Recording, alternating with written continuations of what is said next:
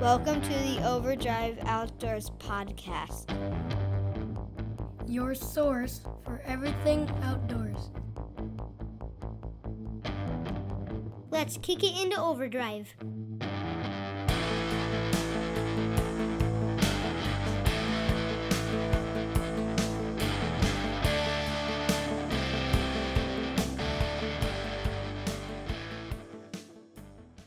Overdrive Outdoors podcast brought to you by Predator Hunter Outdoors. Whether you are new to predator hunting or looking to upgrade your equipment, Predator Hunter Outdoors will have you hunting after the sun goes down. Carrying a full line of lights, night vision, and thermal optics, along with tripods, calls, mounting systems, and more, check them out at www.predatorhunteroutdoors.com or on Facebook at Predator Hunter Outdoors. Use promo code OVERDRIVE2021 for 20% off your order. Want to lengthen your time in the field and shorten your scouting time? Not only does the HuntWise app show you property boundaries, landowners' names, and in some cases even their phone number, but using the app will show you the wind direction on the map of the place you want to hunt. And the HuntCast feature shows peak movement times for various species, including predators. Get the HuntWise app at www.huntwise.com, the Google Play Store, or the Apple App Store for only $59.99 a year for Pro or $119.99 a year for Elite. Use promo code OVERDRIVE20 for 20% off an annual membership. Hey, everybody. Uh, Kevin Rott here tonight for the Overdrive Outdoors podcast. Thanks for joining us. Tonight we have special guest Chris Kreiner. Um, Chris Kreiner is another local Michigan hunter. Um, and I brought him on tonight. We're going to talk about a few things. We're going to talk about Chris. We're going to talk about his group, and we're going to talk about something that I really like about Chris, and that is his excellent photography skills in terms of, I mean, not only just um, like harvest pics at the end of a hunt, but through the hunt and everything else. I mean, he just takes some really good pictures. So, um, with that, welcome to the podcast, Chris. Thanks, Kevin. I appreciate you guys asking me to come on board. Um, so tell us a little bit about your background. Um, you know, when did you get into hunting and uh, how did you get into predator hunting?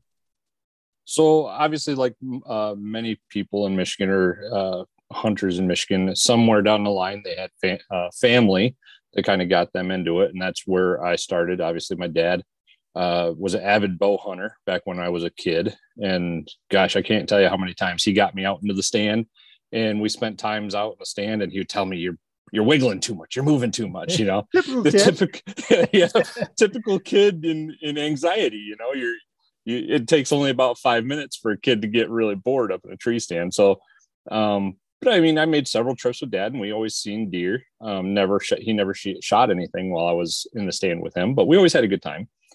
And then obviously fast forward, and I started hunting myself, and I think I shot my first deer with a bow.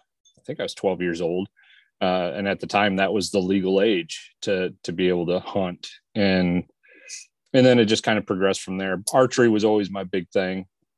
I loved archery hunting more so than i did with uh, any type of rifle. And I was, about 17 years 16 17 years old. Um, the topic of coyotes started coming up.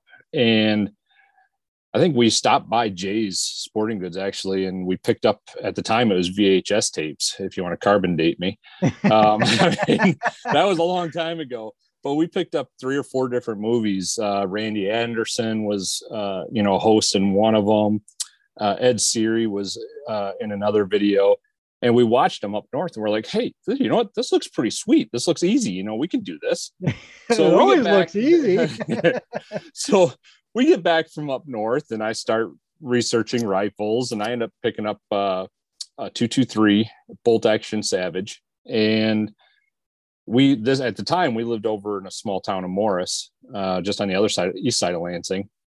And I helped, I was helping a farmer out there and I asked him if I could coyote hunt. And he says, Yeah, go ahead. So my brother, he picked up one of, uh, I think at the time it was one of Ed Sceery's rabbit distress uh, calls and we go out into this little junk pile and we set up. Now, was that And- a hand call? That was a hand call. cassette? Yeah, it was. A, yeah, it was a hand call. Well, we did we did upgrade to the cassette afterwards because we're thought, well, this is awesome. You know, we're going to keep doing this. So, Uh, so my brother, he just starts screaming on his rabbit distress. And just like the movies, 30 seconds in, this coyote comes racing in. I freaking dump him at like 100 yards. And I was like, this is just like the movies. You know, this is awesome. Right. And, uh, and then we went another 12 sets without calling it another coyote. so, so talk, talk about beginner's luck. You know, you couldn't ask for anything better. Um, and I think we we did it pretty on and off over the course of about two three years, and we had several doubles, a couple of triples. Uh, at one point towards the end of that, I think I was actually I might have been pushing about twenty years old at that point. Um, I ended up calling a quad in, and this at the time this what we did have is we had the Johnny Stewart uh, cassette tape player, you know, so you know, a little 25 foot cord or whatever it is, you're on the speaker out yep. and the darn thing, yeah, that cord and the cord. I mean, this was winter, so the cord gets stiff, you know, it's clanking on the speaker. It's hard to be quiet with that thing. Right. But uh, we get all set up and we call this. I started off with a vocal and uh, this quad comes running out of the wood line and then they sit down. And of course, at the time, I had already sold my 223 to a buddy. And so I was out with my dad 17 HMR and we i mean there's not a lot of range on it. They're they're super accurate. I mean you can hit things at a long distance but there's not a lot of punch to them right. and the guy that was with me he had a 243 and you know he couldn't see him i'm like dude there's four coyotes 200 yards sitting right in the middle of the field he couldn't see him. So i just leveled up with the 17 hmr and i shot one. And we tracked and like i said 17 hmr just doesn't cut it. We tracked it for three quarters of a mile and then it got in with all these deer tracks and we never did find it. But so that that was kind of toward the end of my coyote hunting uh, career uh, when i was younger. And that was strictly daytime. I never did any nighttime hunting uh, until the center fire at night law passed. As with most people in michigan once that passed you know all of a sudden i mean there was a huge influx of people jumping into the sport and so i was one of them and I think it wasn't long after I jumped into it. I, you know, started chatting with you, chatting with Joe, uh, Josh, um, and and I started picking up on some things. Obviously, like most people, also when the night stuff happened, uh, lights were the thing. You know, that's how you got started, and and that's where I got started. And gosh, I think that that first year hunting coyotes at night, I, gosh, what did we see? we've seen maybe a half a dozen and killed maybe three in that first year. So I mean, it was, I mean, but we and we were hunting two times a week. I mean, there was nothing. Uh, it's not like uh, we had a lack of effort, but uh, what we soon found out once you jump into that thermal and night vision game is how many coyotes you are calling in. You're just not seeing. Mm. so, um, and so obviously that progressed into. Um, at that time, I already dabbled into a little bit of photography at the time, but once the nighttime stuff started happening, it allowed me to kind of switch my photography gears into nighttime. I had gotten into a little bit of nighttime like house painting and stuff like that when you're you do long exposure and you use a flashlight and you paint a house um, and and so from that knowledge i was able to transfer it into uh, the nighttime photography with coyotes. So, so, so quick question for you. You stud, you got rid of your 223, went to the 17 HMR. What was your next rifle that you started using? Like when you could do the center fire at night? So I ended up, oh, what was it? It was a 22 250 Thompson center, uh, is what I started with, just a single shot break action. Oh. Um, and Joe Davis actually, he like I couldn't get factory ammo to shoot better than two MOA. I mean, the thing was a horrible shooter, but Joe Davis helped me, and that's actually why I got started into reloading. Is he showed me how to reload, and we made that thing shoot. It was like I don't know 0.3 MOA or something like that. Nice. So with some reloading, it got shooting pretty decent. And gosh, I think it was August, September of that year. We were in a wheat stubble field, and he no more than hit like uh, group howl, Tony Tibby's group howl two. He hit that on his collar and it was 10 seconds. And this coyote comes run up over the hill and it's 40 yards from us. I mean, it was right on top of us. And I mean, it happened so fast. I just pulled up and shot and I hit it a little bit on the low side, but the Cody Pierce was with us also. He said that coyote jumped like three feet up in the air when I hit it, and then it ran it ran like ten yards and was done. But uh, so that was my first nighttime coyote and the first shot I had taken at one, okay. and uh, yeah, what a what a trip. And now you've upgraded. I know you have what six five Creedmoor and then the two forty three. Yep, and I I do I got so after the 22 250 I finally jumped into the AR game and went to 223 um and that gun's actually i mean you, you, you hear it as much as i do how many people just hate the 223 for coyotes. And I'll tell you what the the bullets i'm running they just work you know i don't i really don't get very many runners. And uh and so i went from the 223 and then i also have the 22 250 savage and the 6.5 creedmoor savage and both of them have been phenomenal rifles also. And now my latest and greatest is the 243 i find i mean clinton he made the upgrade to 243 last year and uh, his confidence level went through the roof. I mean he, it was just amazing watching that transformation go have him going from a 223 to the 243 uh, he essentially stopped missing. Oh, I mean, almost like Josh. I mean, Josh has been hammering them with his 243 also. Mm. So having that confidence in your equipment can go a long way to making your shots. Oh, absolutely. So going back to your ammo choice, now that you hand load, you mentioned um, having good success with your 223 with what you're shooting. I know you're a Nosler fan. So are you shooting what 60 grain ballistic tip? I am shooting the 55 grain Varmageddons. Oh, okay. So the the flat base tipped, yep. and I I shoot that out of my 223, my 22 250, and then I shoot the 90 grain Varmageddons out of my 6.5 Creedmoor. Mm-hmm. Now, out of the Creedmoor, it's not for friendly. I mean, it, it but it's flat and mm-hmm. it, it, makes, I mean, they probably hear the whop a mile away if somebody's right. standing outside because you definitely know it when you hit a coyote with that round. Um, but the same with the 223 and the 22 250 with those Varmageddons, they just hit hard. They've got great penetration um, out of the 223 and, and, you might since you've reloaded so long you might have a better idea idea about this because with the 223 i usually if i'm if there's a perfectly broadside shot i'll get some exits. Uh, the 22 250 i never get exits. Like that mm-hmm. goes in explodes and is done.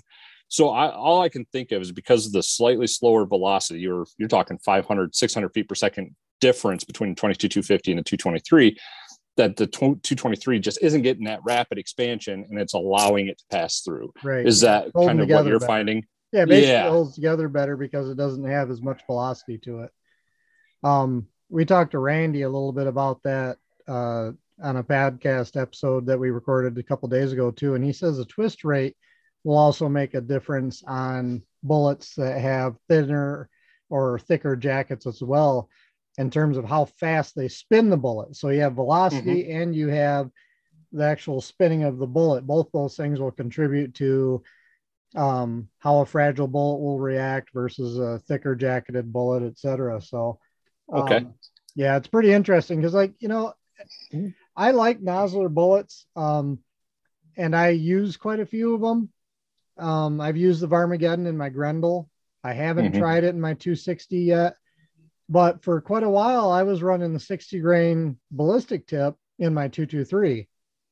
But I had the first bobcat I shot, and then right after that, a coyote I shot. Neither one of them, the bullet never uh, expanded at all. The, so, the coyote was at about 200 yard shot, and the bobcat was only at about 75 yard shot. Um, after that, I switched to the 55 grain VMAX. But from what I understand, I think they've changed the construction of that Nosler uh, ballistic tip. So I might give that a whirl again. Well, that's what I I loaded up the 55 grain Nosler ballistic tip for the 243. I wanted some speed, um, so then I could have a little more. I wanted a flatter trajectory out to 300 because you don't get them. We don't get them hanging up at 300 very often, but when they do, I want to be able to shoot them. Right. And one thing I'm finding with that now, the one coyote at 300 I shot, I didn't have an exit, um, but I hit him at the base of the neck and it went into the chest cavity. So uh, I didn't mm-hmm. have an exit. But the other one where they're broadside, um, it was only that one was that one was pushing 300 yard broadside shot, and that one exited. You know, it was a complete pass through. So I was a little bit shocked because part of the reason I wanted to go with the smaller bullet and have that more speed too was I figured those 55s would expand good, get good explosion on the inside, and and not exit. Now they are fur friendly. I will say that. I mean, they're not like the 70 green Noslers. Um, those 70 green Noslers are wicked. Mm-hmm. But uh, the 55s, they're flat, but just I'm a little disappointed on the expansion. So I'm going to keep playing with them, obviously. Um, I mean, I shot that one red fox a couple weekends ago with it, and it didn't do horrible damage. Um, but it, I mean, it was definitely repairable if you ever wanted to have it done by a taxidermist or have a pelt done or something like that. But, um, but it wasn't I it was more damage than I actually really expected on mm-hmm. such a small animal. So it's just not I'm not getting that rapid expansion that I expected. I've found the Varmageddon and my Grendel is definitely not fur friendly, uh, but neither is a Nosler ballistic tip. Um, for fox, coyotes, mm-hmm. coyotes, they work. Both of them work great. I I found probably 50-50 on coyotes. I would get a exit that was, you know, maybe size of a silver dollar or something. Um, the rest of the time, I oftentimes wouldn't get an exit. So in that regard, you know, on the 50% of them, it worked great. The other half is like, well, I got to sew a couple holes up, you know, but um, definitely not on the Fox. It didn't, it didn't do good on the Fox.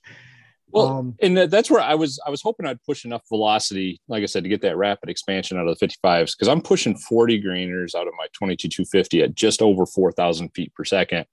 And when they hit, I, have shot woodchuck in my backyard at 20 yards and they don't exit.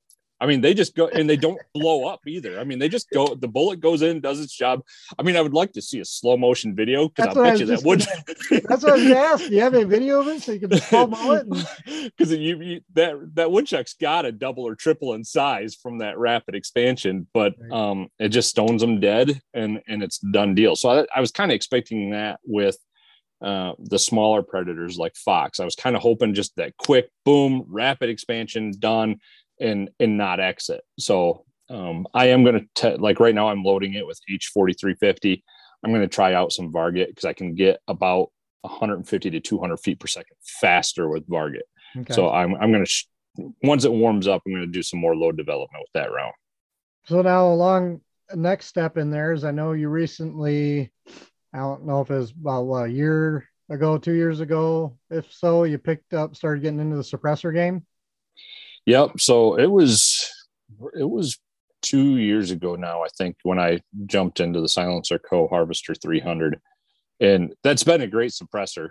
Um, and I've got one in jail right now. I got the Omega 300 that uh, is going to go on this 243 once it once I get my tax stamp. And actually, by the time my the can showed up at the dealer, I'm now part of the E Form Four. Oh, nice process. So I'll be able to really. I mean, the problem is right now I'm early on in the game. I mean, they've had the E Form Four out for what two and a half weeks now. Yeah. And you're finding that nobody knows what's going on. Right. Yeah. I mean, I've I've called my dealer twice, and he goes, "I haven't I haven't heard from anybody." You know, because I, I use the silencer shop uh, kiosk, you mm-hmm. know, for my prints and everything like that. And so, as part of what they're saying with this e-form process is they you sign all the paperwork, and then when it comes to certifying the paperwork, you've got your your dealer contact you saying it's ready to certify, and my dealer knows nothing about it. so um, he, he's not quite sure what's going on. But what dealer are you using for your suppressors? Uh, Ortween International down in Hastings. Oh, okay. Because that's one so, thing that you find is, I mean, a lot of the class three dealers, especially the smaller guys, don't do a lot of advertising. So like around yeah, here, he, around here, I know there's only really like two in my area, and it's, I mean, yeah, it, it's kind of a challenge sometimes to find one that you want to work with. Um, it, and that's what you know. I, I mean, you probably get questions all the time. I get questions about suppressors all the time, and it, I have never done the whole paperwork process myself. You know, the thing going to the sheriff's department, getting fingerprints and everything like that. Because uh, Clinton, he he highly recommended you know the kiosk, and mm-hmm. and that's the guy in Hastings has one. And I will say the kiosk is just it's the cat's meow. I mean, holy moly, they put it easy. They make the process so easy. um because i originally printed off all the paperwork from the atf website and i'm Yep. researching i'm like i don't know if i can follow through with this this is a nightmare you know but Silencer Shop really makes it easy I'm so ho- I'm hoping for my next one I'll find a kiosk that I can use. Um, hopefully here not too long I'll get my next one ordered, and I'd like to go the kiosk route, and hopefully the Form Fours with the e-file will speed things up a little bit. that's what i'm really hoping Uh, i mean they're right now they're advertising 90 day turnaround you know i don't anticipate that being the case but uh 90 day turnaround would be absolutely amazing That would be awesome. so So tell us about your group that you have. so dust to dawn outdoors um clinton and i we just clinton's just he's a social media geek you know he he always finds all the memes he find you know he's he's very active and get at least keeping content moving Uh, um and so in we were trying to find a group that was very occupied all across the board whether it be social media or in the field or something you know not it, not just one guy doing all the work type deal. So so we got obviously Kyle Wilson he's also very active in in the social media and also a fellow staff member for uh Pro, Pulsar which is who I represent. And and yeah so the we got uh, Clinton Kyle uh, Kyle's buddy Chris and uh, my buddy Keith uh, Thalen. Mhm. and the, so the between the five of us we just get out and hunt and have a good time. You know there's no pressure you know and eh, i've had i mean the other side of what i used to do was great outdoor pursuits which is you know I, we filmed everything. There was a lot of pressure to get that content you know toss it on youtube.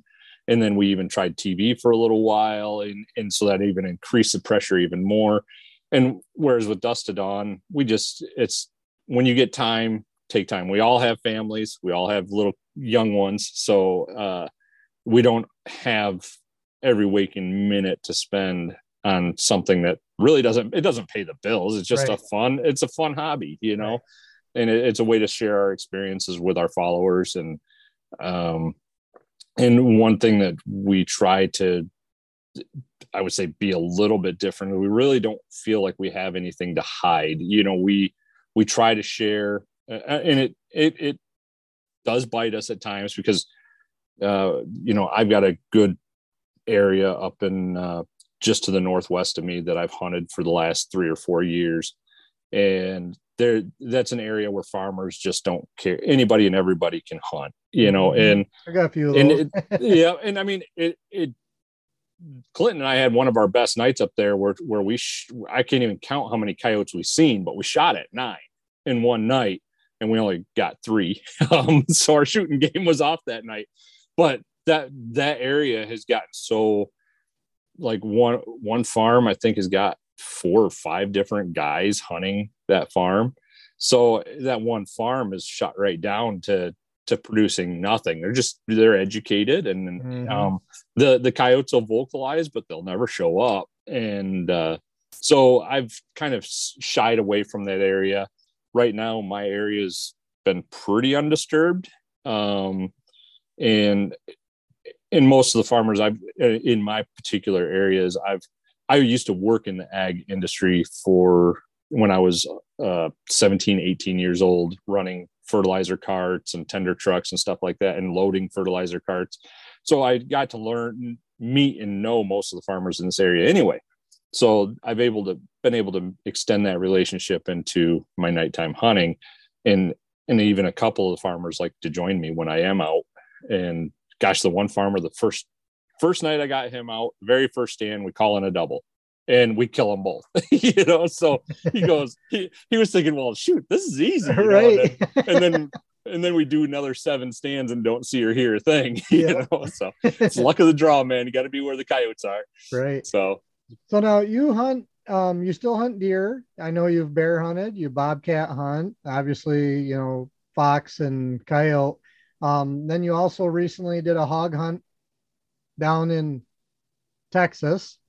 Um, and then you're planning on doing that again sometime soon this year. Uh, what else do you hunt? I mean, is there anything else that you really go I've out? done I've been out west uh once for mule deer with archery. Um, my other buddies, they all drew rifle tags, and I'm like, well, I gotta still go. You know, I was able to pick an, an archery tag over the counter uh, for South Dakota, but I mean, I had shots for some really small muleys, but goodness, did we see some giants? Oh my goodness! But I mean, if you want to talk about put, you know, I mean, I'm seeing them at a distance at 300 yards, and I'm like, that thing's got to be pushing 180, 200 inches. I mean, the thing was just giant. And what, what uh, state were you in, Chris? South Dakota. Okay.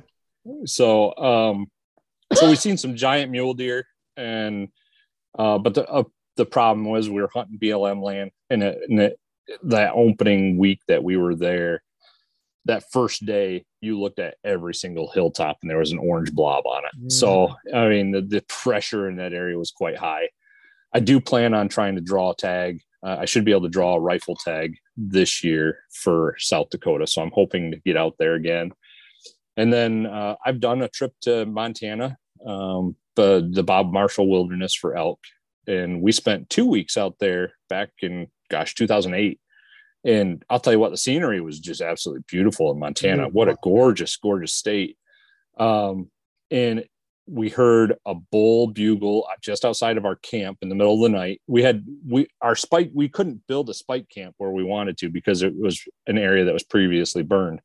So uh, we had to do our hikes every day, and it wasn't until the last day my dad and I we hiked. Gosh, we hiked five miles back or so, and we finally got on to a couple of hot bulls. But this was our first elk hunt, and I just over bugled and over challenged the bull, and he you could tell when he turned, he bugled and he bugled away. Uh, you know, you could tell he was turning away to go, and I was like, Ugh. you know, it was almost going to be a picture perfect. I set my dad up, you know, where the bull was kind of coming up, and I got back, you know, and I'm, but instead of using the cow mew, you know, I, I got over aggressive with the bugle. So, you know, you live live and learn.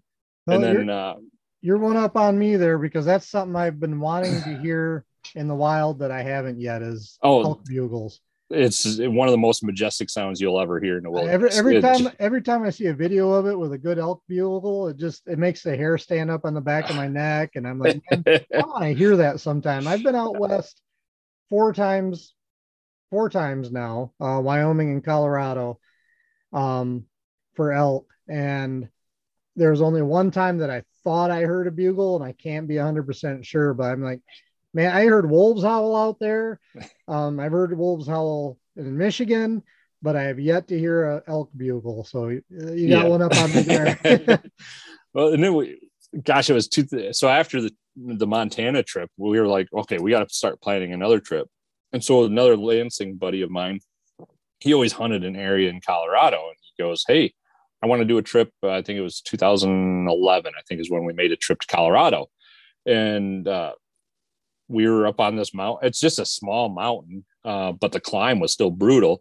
But there was 30, 40 head of elk on this mountain, and we all had, uh, goodness, I think we had any any animal tags, so we could shoot a cow or a bull.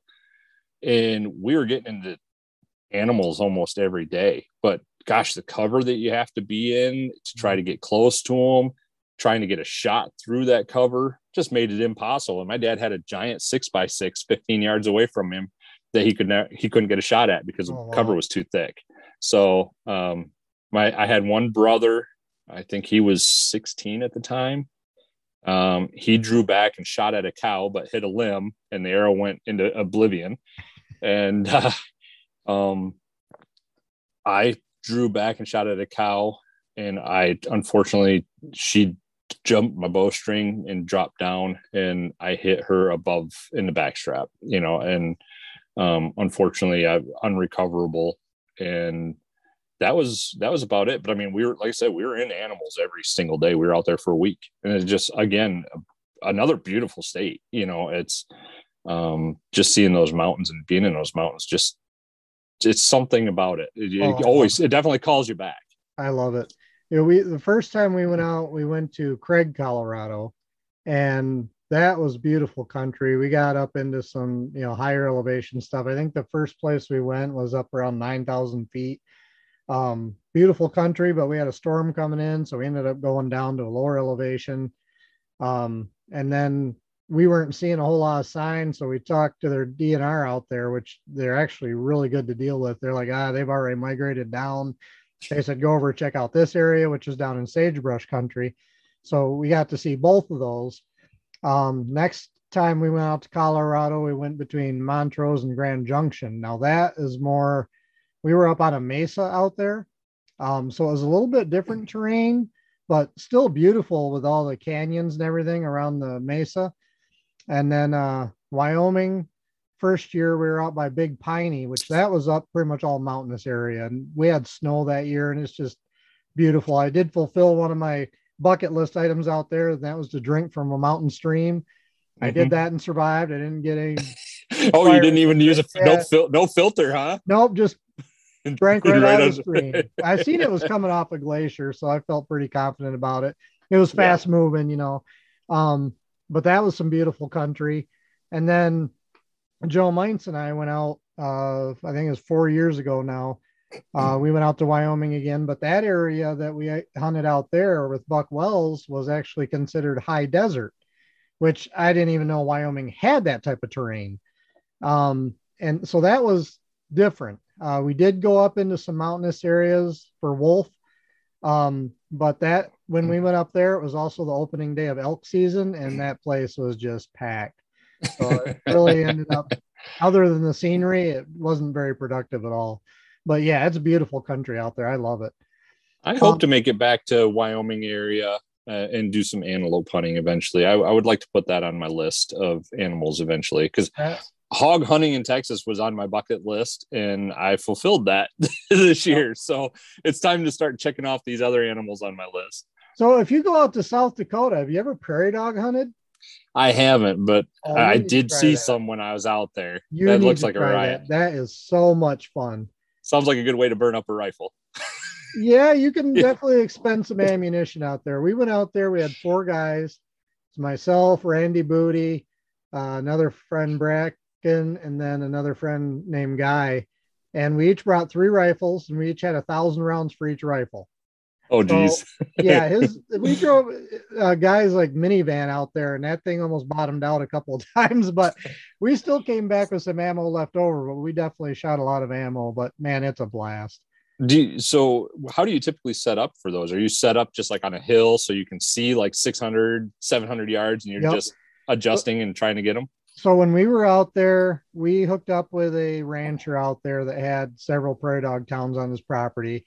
And I think he, we only paid like 50 bucks a day for the hunt and then i think it was like 30 bucks a night per person to stay at a, a cabin he had there. And he basically said okay go up this road to hang a left and there's a field there with a prairie dog town on it and then you go up this road over here and there's a prairie dog town over there. Go out there and have fun. So we got out there. I want to say we got out probably you know maybe by 10 o'clock in the morning. And found a high point where you could overlook the prairie dog town.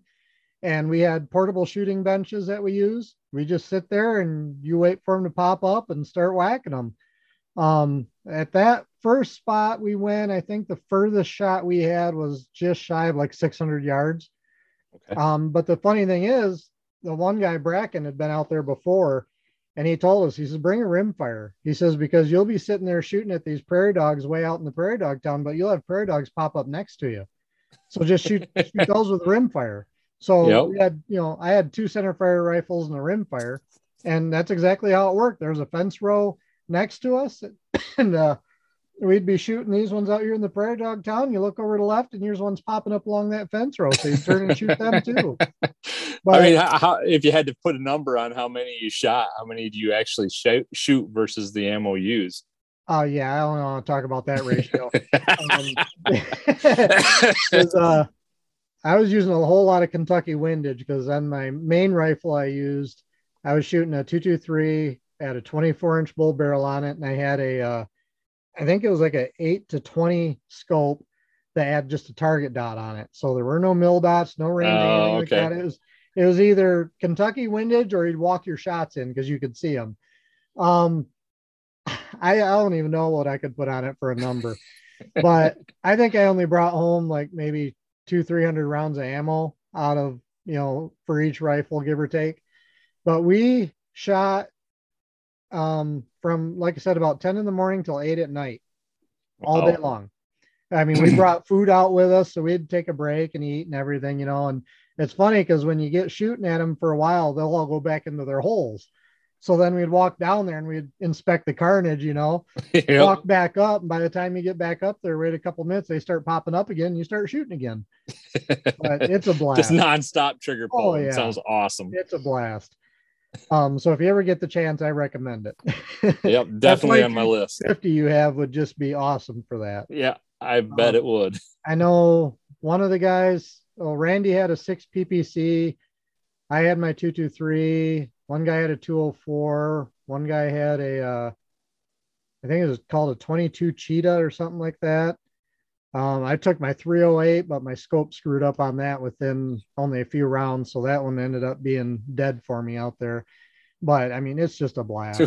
308 for a prairie dog. yeah, why not? You know, Um, hey, I'll get you the, the BCs on it are going to be way Right? better than your your uh, 204 or anything like that. right so you know it's funny because um like i said one guy had a 204 one guy had the um 6 ppc and it's crazy because like you're talking about with that woodchuck you shoot them and you can watch them explode with the 204 that 6 ppc um and even that 22 cheetah but i was using 77 grain sierra um match kings out of my 223 because it's a one and eight twist and i wanted that better performance at long range but it definitely did not explode those prairie dogs. just It, blowing right through them. it- yeah, it, it killed them dead, but they just tip over. you know, so it wasn't quite as exciting as watching them explode. not yeah, not as much dynamite carnage going on. right, but it's a good time. Um, I think too, if you get out there, even calling in those areas probably would be productive. Back then, I wasn't really into doing a lot of predator hunting. I didn't even think about it, but I bet you if you went back out there later, I mean, you could probably do good calling out there too. I I was really impressed, like hunting the the trip I just took in October to Nebraska. Um, that was completely eye opening. Like in Michigan, to call in a daytime coyote, it's tough. You know, it, it takes a lot more effort to call them in Michigan. Out there, I mean, we're finding like these little valleys. I mean, there's no cover anywhere, so you're trying to use either a ghillie suit to cover you or whatever. But I mean, I seen more coyotes out there in three days than I see in an entire month.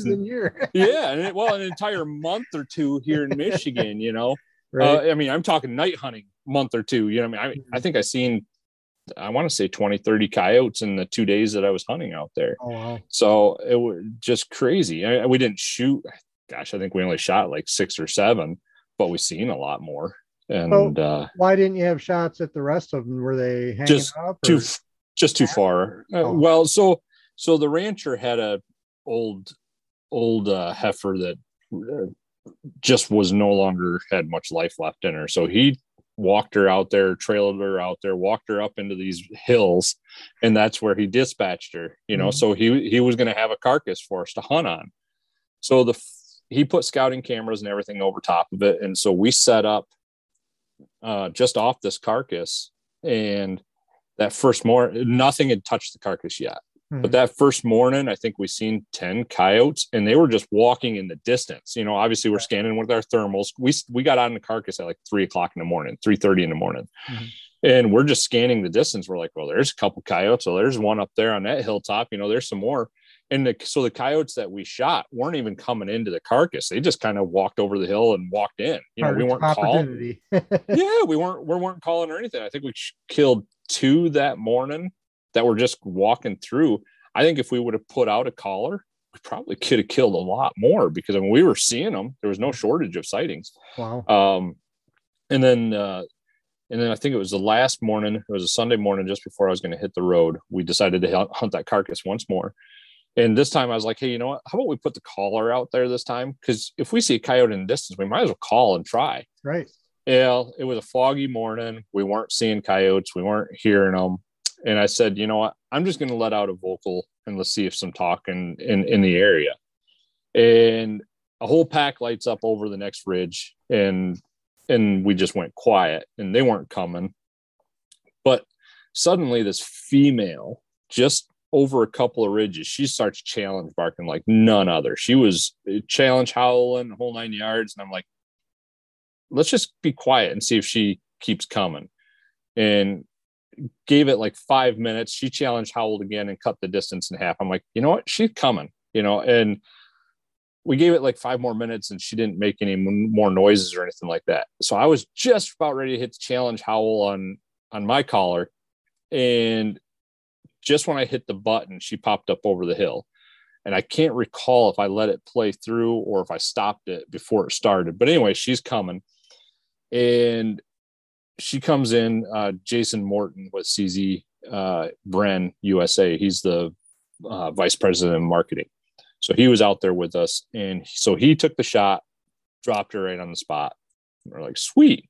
We walk up and it wasn't a 20 pound coyote, just a tiny little bugger. So I was, so I mean, completely opened my eyes and I was just like, you know what? That, that bugger was looking to get her tail kicked. Mm, her yeah. attitude, her attitude.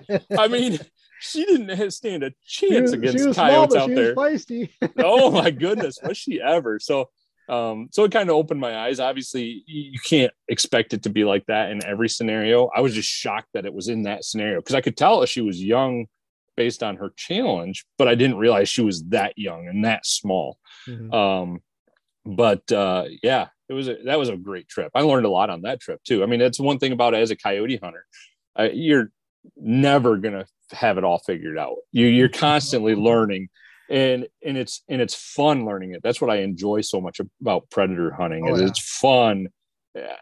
I learn something every time out, and pretty much. Uh, the number the number of things I learn, of course, I my memory doesn't hold on to them for very long, but you know, you're you're constantly learning and evolving. Yeah. So now let's talk a little bit about your photography. That's one of the things that I really noticed, and I know you get a lot of compliments on it and comments. Is you take some exceptional photos. I mean, I I was actually showing some of them to my wife when she was asking me who we we're having the podcast with tonight. And I showed her some of the pictures from your page, and I'm like, you know, this is the stuff that inspired me to start taking some better pictures and explore different ways to take pictures. Um, to me, taking a good picture, capturing a video is it honors the hunt, it honors the animal. Um, it's aesthetically pleasing. It's a good representation of what we do. It's one of those that, you know, when the average person out there is not a hunter looks at a picture, when they look at a picture like the ones you do, they're like, oh man, that is so cool. That's beautiful. Everything else. Whereas opposed to some other ones, they're just like, ew, it's all blood, yeah. you know? so, well, and, and obviously what we try to do, and I'm talking about overdrive outdoors, dusk to dawn, we want to bring predator hunting in a, in a positive light. Yeah. There, there's obviously our, our way of life, and I'm talking about the sportsman's way of life in the outdoors and hunting in general is uh, increasingly becoming under attack. Right. And the problem is, is some people don't care and they constantly give the fuel for that attack. Yeah. And we need to do better as sportsmen. You know, we really do across the board. And and I try to bring that out in my photos. Um, and and there's so many different ways to try to take photos. I've actually been uh, experimenting with even just using a cell phone. And I, I've said this before online as a lot of my photos is it really there's not a ton of anything special about the way I'm taking photos. A lot of it has to do with um, the lighting angle, and the lighting angle is where you get the kind of that dramatic feel of of some of the images. And I actually started when I started taking the nighttime photos was with an older DSLR camera, and all of my lighting came from the night snipe recovery light mm-hmm. and as we know that light's bright so mm-hmm. trying to uh, time it right with a long exposure shot and get that get the light going through where it's brightening everything up just right um, but it left really sharp lines i guess you could say like the shadows were sharp um, and the light it, the light was sharp so what i ended up finding as I continued to progress is trying different lighting. So towards the end of me using that camera system, I was actually using my cell phone flashlight because it provides a nice soft glow as mm-hmm. opposed to harshness. You might have to leave the light on the subject or on the target a little bit longer. And if you're trying to take photos of people. You know, the the problem with long exposures, you can't move. You Right. have to be completely still, and um, and that's hard to do when you're trying to do a, a longer lighting uh, scenario. So let's So let's talk a little bit about the equipment. Um, you said you have been doing some with your phone, right? I've been toying around with it. It's uh, it's been I, when I get time. I haven't spent a lot of time with it, but Okay. just uh, on and off. And what kind of phone do you have? I just got the iPhone 10 Max. Okay. I believe is what it what I've been using. So and it's been a, a great phone, especially for daylight stuff. You know, it does a good job, but uh, at night it allows you to select whether you want a one second, two second, three second, or up to 10 second exposure. Um, so the hunt that I recently did with Rich Foul Lab, uh, I was kind of showing him how using a cell phone. I gave him a quick tutorial on like obviously all I had was a corn stalk to hold my phone. So it didn't, it wasn't ideal. But I, and then I showed him off to the side, I had the night snipe recovery light and I just painted the scene with my night snipe light. Um, and it just kind of opened his eyes on how some of the photos kind of come to life doing that. Now, the, the amount of light that the cell phone brought in it's a trial and error thing because I mean uh, that was really my first go round at it. So I had to hit the weapon. I was just trying to take pictures of the guns. I had to hit them with the light a little bit longer for my cell phone to recognize, like, oh, okay, here's some new stuff happening here, and and it would draw that light into the photo. So it took. I think I took three shots and had one that I was happy enough with to throw online. Okay. So for someone that wants to try and take better pictures with the phone, what can you explain a little bit as to what you need to do in settings to achieve that good, the best quality you can with your phone for nighttime photos? Yeah, so there are some apps, and I I still haven't toyed around with all the different apps that are out there. There's some good camera apps as opposed to using the one that's stock on your phone. Really? I didn't know that. Um, yeah, there's a handful of them out there, so you can adjust, um, you know, your your aperture, your shutter speed, your stuff like that. So what you want to do for those long exposure type photos is you want to adjust the shutter speed to so the shutter is staying open from anywhere from one to 10 seconds. And that same thing applies to if you're going with a DSLR. Um, is, is you just you open up that I it, it's just leaving that shutter open longer and allowing more light to come in. And then for for a background light, uh, like I said, the night snipe recovery light's been a great one for adding light to the scene. Uh, it's a good bright light, and if you don't want it so bright, you can also you know you tap that button, do a half tap, and it'll dim it down a little bit. But uh, some of the stuff that you can do with your cell phone is it can help it out, and you, ultimately you need a tripod or you need something to hold it for you. Uh, trying to hand hold it for 10 seconds and not moving at all is impossible. I That's mean, I, one- That's one I thing that I did is I bought a it's a camera tripod that actually comes with a remote that Bluetooths to your phone.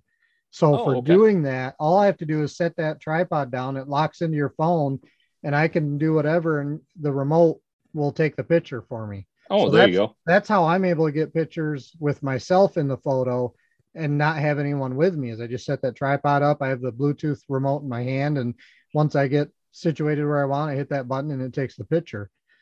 I'm, Um, I'm usually I'm usually just setting the timer either on my Yep, phone or I on used my to camera. do that. Yep. But uh, you gotta you gotta make sure you're not tripping over anything as you're Right. running back. And you don't So- leave the tripod and stuff laying there when you leave and everything. Yep. Um, so I'm looking at my camera phone right now and I put it in pro mode. And the settings I have at the bottom are the first one is ISO. So Mm-hmm. does ISO affect anything? Yeah. So the lower the number, the less light is coming in. Okay. So so the but the higher the number, the more noise you introduce into the photo. So Okay. if you so for example, I mean, like I said, I upgraded my camera, my DSLR camera, and I can go up to right around 10,000 ISO before I start getting grain. Mhm. uh, before I start getting noticeable green, where it just would drive me nuts. I so I never shoot that high anyway. Um, but my old camera, I couldn't shoot over 1200 ISO without getting grain. So, Okay. um, but yeah, so the higher the number, the more grain because it's, it's the computer is trying to pull in light that's not there and it's working ultra hard. So that's where the grain comes from. So I see on uh, mine, I have a range of from 50 to 800.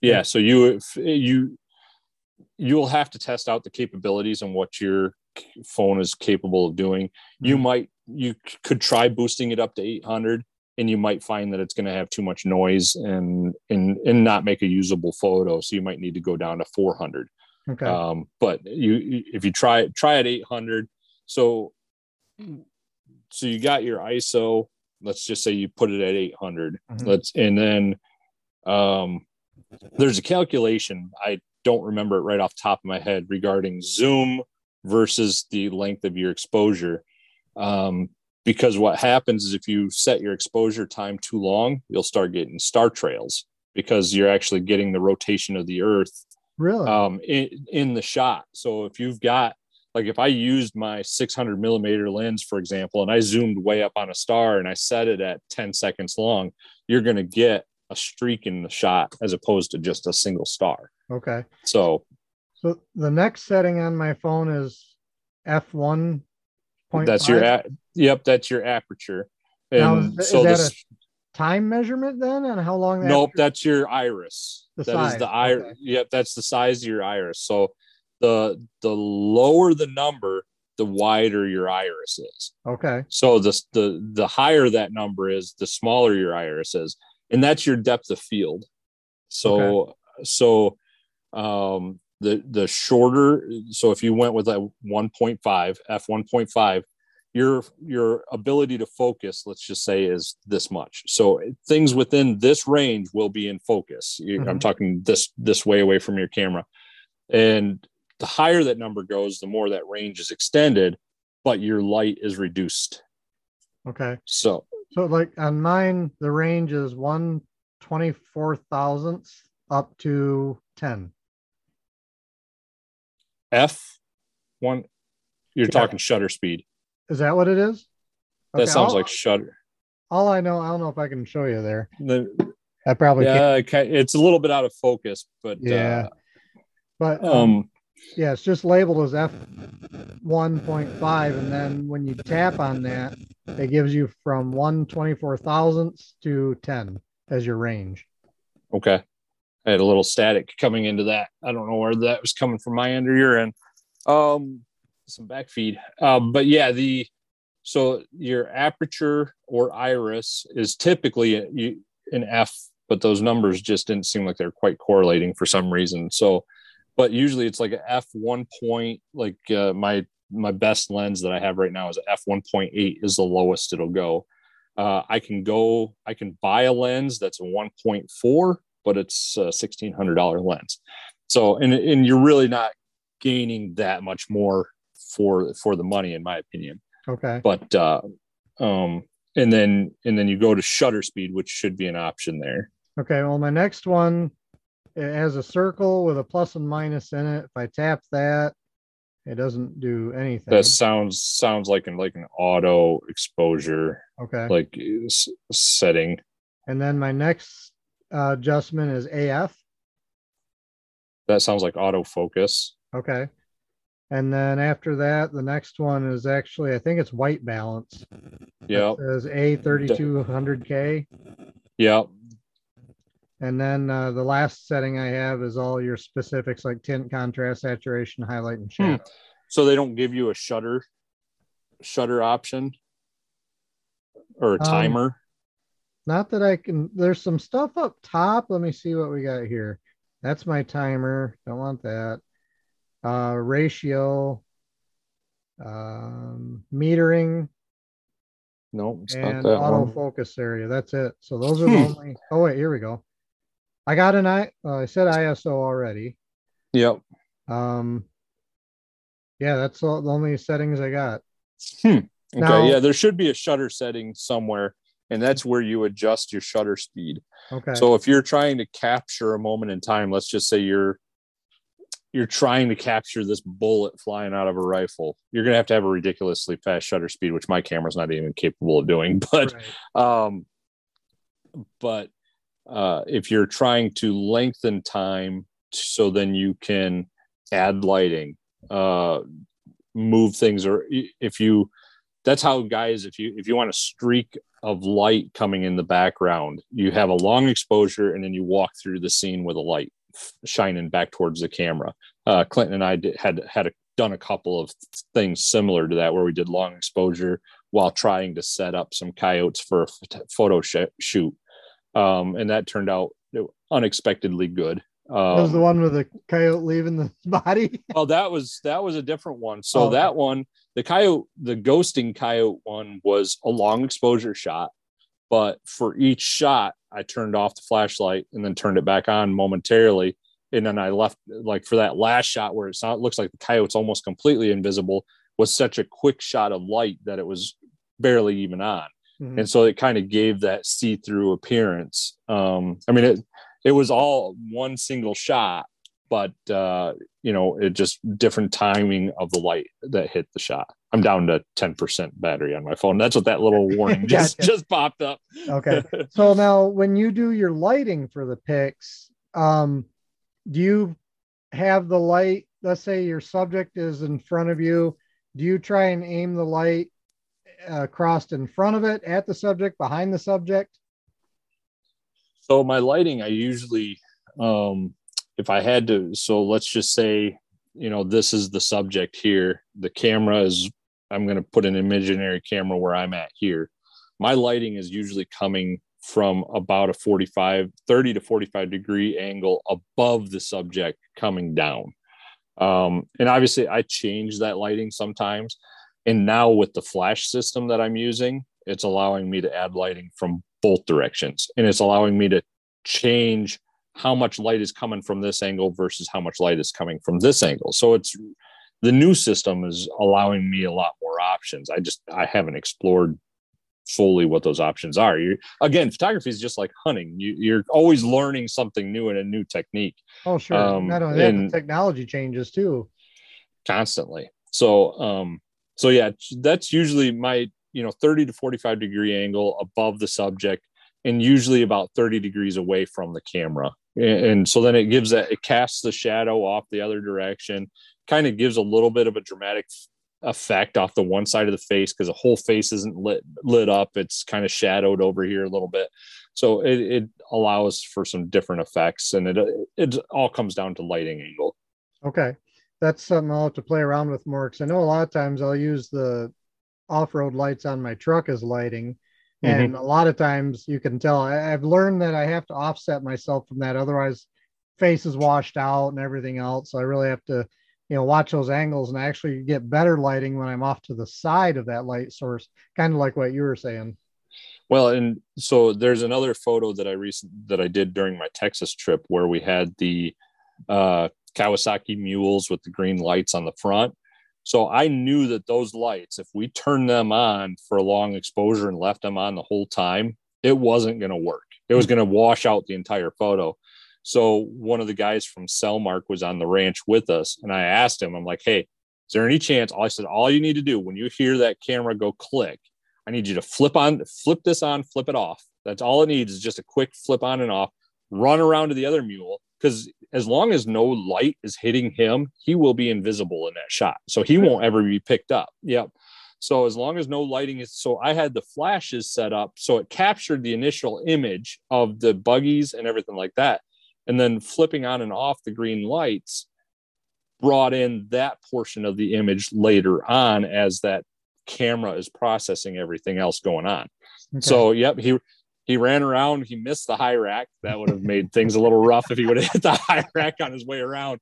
But he ran around the high rack, flipped on and off the other one real quick, and it, you know, I think it took us three takes, and we finally and we got the right the image that I was looking for.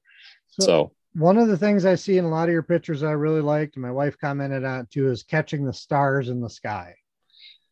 Yep, that What's comes from the long exposure. Okay. And, and I mean, and, and, and long exposure along with ISO and along with aperture, it all ties in together. Okay. And once you learn the three, that's where you start capturing the stars in the photo and that's where uh, with the iphone i've been able to start capturing that so I know, I know with my phone there's actually a night mode and that's actually Okay. helped me get stuff closer to what i've seen out of your pictures so Yep. if you if you know anyone listening if you have explore the options on your phone for modes and if it has a night mode i think it sets it up for a lot of that stuff because that has helped with my pictures a lot Yep, and just having a good steady platform to set your phone on, um, and you're off off to the races. And you Yep. just play with settings until until you start finding that happy spot. So Yeah. So once once you learn the camera or your phone for those pics, the next thing is just setting up a good picture to take.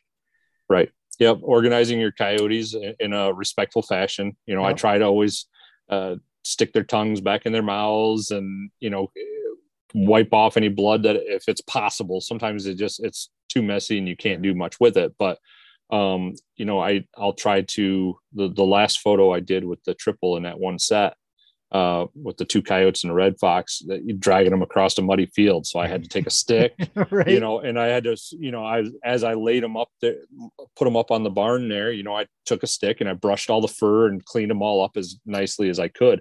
And you know let's if if you want to jump into this type of photography it's going to take some time. I mean it eats up easily eats up a set for us at the end of the night Right. um anywhere from half an hour to an hour we will spend doing these photos now the new system has improved the timing just a little bit because i'm not having to constantly play with the lighting but it um it adds some time to the night regardless Yeah. so And and another thing too that you see in yours is the backdrop. I mean, yeah, you want to get the animals set up right so you get good image of the animals. If you want, you know, people in the picture, that your equipment, but also just a good backdrop. I mean, that's one thing that I really like about your pictures. Obviously, is the sky or clouds, but even you know trees or even if it's a hill of snow or something, just having a nice backdrop that will um, help set that picture off helps a lot when you're you know just take a look around where you're at where you're parked or whatever and see something. I mean, uh, one thing I really like and my wife likes about some of the pictures I've taken too is if you can get, you know, like an old barn or a fence line or something like that, any of that stuff really makes a good opportunity for some good pictures. one thing i haven't found yet is a piece of uh art uh, equipment you know a, a plow or disc or something like that i know josh has done it a couple times i think you have too Yep. um i've been looking for that and i just can't i haven't been able to find one so Right. I've been wanting to do that shot, but um, you know that that uh, photo that Clinton and I did. I think we had four coyotes that night, and we one of the spots we had hunted earlier in that night. We realized like, hey, there's a lot of color right here in these trees. We might have to consider this for pictures at the end of the night. We drove back there, and it started raining. We waited a half an hour for the rain to stop before we pulled everything out and we got that shot and that to that is one of i mean i have a bunch of favorite shots but that one there i mean the tree was on fire i mean the mm-hmm. the, the color and the fall and everything just popped in that picture so that was just one of the one of my favorites Yeah. But that was a I- good one. I remember that one. i think i'm running down Yeah. down to five percent now Yeah. We'll, we'll close it up here. Um, so if someone wants to see any of your work or follow you guys, what platforms are you on? so dusk to dawn outdoors is primarily on facebook um, if they want to follow um, myself or any other guys we all we all have our own instagram and our own personal facebook pages um, and that's pretty much about it. You know we're dabbling in some of the other social media platforms but unfortunately facebook is still kind of one of the main ones. As much as we all hate it we kind of we really it does help us with our audience. So um so until something better comes along that's those are the best places to find us. All right. Well, thank you very much for joining us. I appreciate the tips and the information. you bet. And, uh, thank you for having me all you guys listening, feel free to check them out. Chris Kreiner, um, Clinton Taylor, Keith Thelen, and kyle wilson and chris elmore okay, Chris Elmore is the one I couldn't remember. Yep. Yep. So check them out on Facebook, obviously, and Instagram. And uh, thanks for joining us, and we'll talk to you again soon. see ya